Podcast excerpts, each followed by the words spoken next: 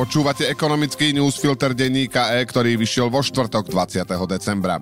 Naplňa sa desivý scenár, v ktorom vláda síce ochráni domácnosti pred výrazným zdražovaním energií, ale nedá na to peniaze. Šanca na schválenie štátneho rozpočtu zostáva mizerne nízka. Predseda parlamentu Boris Kolár zopakoval, že sa rokovanie o rozpočte preloží na január. To by znamenalo rozpočtové provizórium s oveľa nižšími výdavkami a obmedzenými možnosťami na tlmenie cien energií. Smeruje to k tomu, že vláda na nejaký čas prinúti energetické podniky predávať elektrinu a plyn s vysokými stratami. Firmy by však začali po nejakom čase krachovať, takže časom sa budú musieť buď prudko zvýšiť ceny, alebo bude treba schváliť rozpočet s vyššími výdavkami. Opäť sa tým otvára otázka, akú časť zdraženia zaplatí vláda a akú odberatelia. Vymotať sa z tohto zmetku, ktorý vytvoril Igor Matovič, bude možné, až keď sa krajina dostane z politickej krízy. Aj to vyzerá beznádejne. Ohrozený je dokonca už aj posledný dôležitý prvok energetickej pomoci – lacná elektrina pre domácnosti od slovenských elektrární. Vedenie firmy totiž nepodpísalo zmluvu o zmrazených cenách, ktorá sa už javila ako istá vec. V doprave bolo udalosťou dňa otvorenie rýchlo cesty medzi Zvolenom a Lučencom.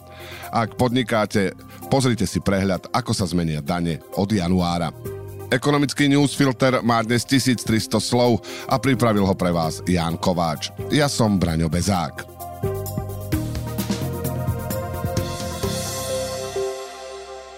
Akcionári slovenských elektrární neodobrili zmluvu, podľa ktorej majú ďalšie dva roky dodávať domácnostiam lacnú elektrinu.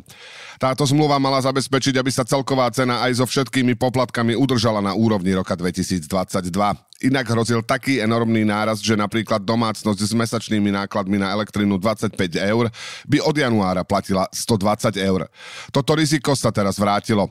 Akcionári na valnom zhromaždení zmluvu nepodpísali. Podľa informácií denníka E žiadajú záruky. Zrejme im ide o to, aby ich vláda už dodatočne nezdanila. Prečo tento problém vznikol? Dohoda o nízkych cenách sa zrodila ešte minulú zimu. Elektrárne na ňu pristúpili potom, ako im vtedajší minister hospodárstva Richard Sulík pohrozil päťdesiatpercentnou daňou. Slovenské elektrárne si však dali podmienku. Lacnú elektrinu domácnostiam dodajú, iba ak im počas ďalších troch rokov nezvýšia inú daň. A pred dvomi týždňami parlament schválil zákon, ktorý zavádza extra dane pre výrobcov elektriny. Neseriózny je aj tým, že nie je jasné, ako sa výška dane bude počítať. K nervozite môže prispievať aj vládna kríza. Majitelia slovenských elektrární nevedia, kto bude vládnuť najbližšie a čím nevymyslí ďalšiu daň. Navyše sa ani nenaplnil základný predpoklad na túto dohodu, ktorým bolo uvedenie tretieho bloku jadrovej elektrárne do komerčnej prevádzky. Tento moment sa pre technické problémy oddialil. Je preto reálne, že elektrárne síce dodajú domácnostiam lacnú elektrinu, ale predtým ju draho nakúpia na burze. Čo bude ďalej? O ďalšom postupe by mali tento týždeň rokovať ministerstvo financií a akcionári slovenských elektrární, ktorými sú ministerstvo hospodárstva, taliansky en el a é pé há Daniela Kretinského a Patrika Tkáča. Celková cena elektriny však môže výrazne stúpnuť aj z iného dôvodu. Vláda sľúbila, že zadotuje stúpajúce náklady na distribúciu a prenos. Podmienkou je však schválenie štátneho rozpočtu. Rovnaká podmienka sa vzťahuje aj na dotované ceny plynu a na kompenzácie pre podniky a samosprávy. A ešte ukážka, ako vláda zavarila župám. Banskobystrickému kraju bude v rozpočte na rok dvetisícdvadsaťtri chýbať viac ako tridsaťjeden miliónov. Predseda kraja Ondrej Lunter hovorí, že dôvodom sú aj programy, ktoré vláda financuje zo zdrojov samospráv. Takým je napríklad rodičovský bonus. Ďalším dôvodom sú drahé energie. Samosprávy podľa Luntera čelia aj neistote v súvislosti so štátnym rozpočtom. Nevedia, aké kompenzácie môžu od vlády očakávať. Kraj preto musí šetriť.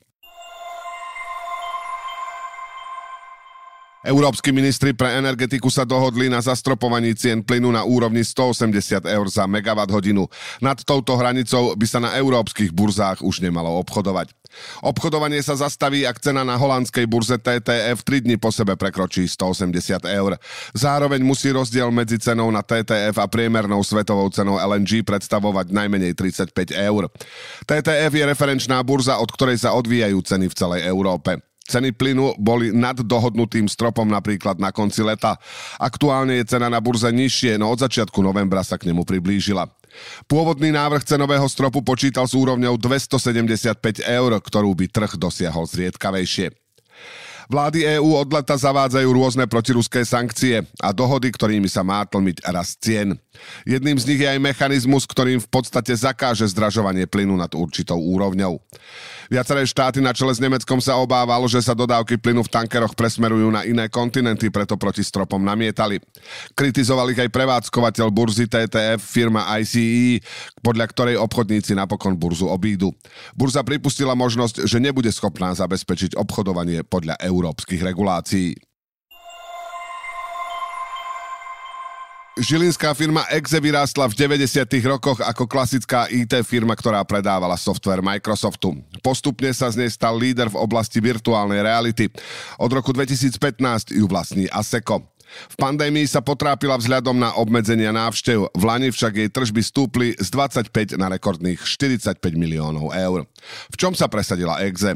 Firma sa špecializuje na tréningové kurzy pre pracovníkov vo výrobe. Dokážu sa naučiť postupy bez toho, aby sa zastavila výroba alebo míňali materiály.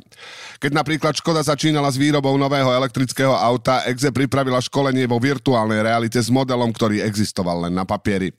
Pracovníci sa vopred zaškolili v montáži elektroniky, v čom automobilka ušetrila dvadsať až dvadsaťpäť percent nákladov. Rýchlejšie sa adaptovali na nové postupy bez toho, aby museli napríklad rozoberať skutočné auto. Vo virtuálnej realite vytvorili lakovňu, v ktorej niekto nanáša na karosériu vrstvy farby. Na rozdiel od reálneho tréningu sa nemusia pritom čistiť plechy riedidlami.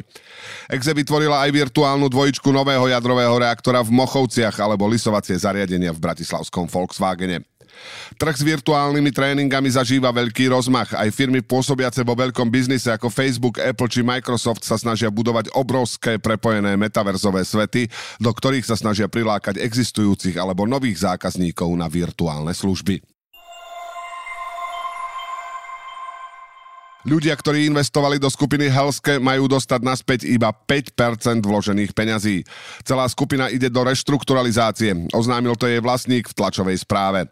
Helske si napožičiavala desiatky miliónov cez dlhopisy a sľubovala výrobu stavebných materiálov v Levoči a výstavbu domovov seniorov v Nemecku. Prečo je to dôležité? Celá skupina Helske si požičala dokopy zhruba šesťdesiat miliónov eur. Pôjde teda o jednu z najväčších insolvencií za posledné roky. Dlhopisy predávali najmä jej slovenské a české dcérske firmy, kupovali ich okrem Čechov a Slovákov napríklad aj Slovinci. Skupinu založili Slovák Matej Rusňák a Francúz českého pôvodu Libor Stíbr. Ich biznis plány pôsobili podozrivo, ale vďaka masívnemu marketingu dokázali niekoľko rokov vyberať peniaze od drobných investorov. V Nemecku nakúpili nejaké pozemky, no výstavbu domovou dôchodcov nezačali.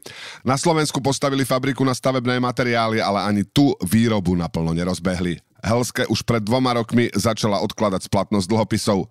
Rusňák a Stíbr potom majoritu vo firme previedli na českého konkurzného špekulanta Jána Čermáka a jeho firmu Service dvadsaťštyri. Tá teraz Helske posiela do reštrukturalizácie, v ktorej majú veritelia dostať naspäť päť percent svojich vkladov. Firma o tom informovala v tlačovej správe. Skupina Helske už nevlastní pozemky v Nemecku ani fabriku v Levoči. Obe nový majiteľ predal. Štandardne to funguje tak, že firma v problémoch, ktorá smeruje do bankrotu, by nemala predávať svoj majetok. Z Helske však vyviedli všetok podstatný majetok v čase, keď už bolo jednoznačné, že skupina nemá žiadnu budúcnosť. Štyri krátke správy na záver. Nálada nemeckých podnikateľov sa podľa inštitútu í ef o zlepšila tretí mesiac za sebou. Výsledky opäť prekonali očakávania. Firmy hodnotia svoju situáciu menej pesimisticky a zvýšili sa aj očakávania na najbližšie mesiace.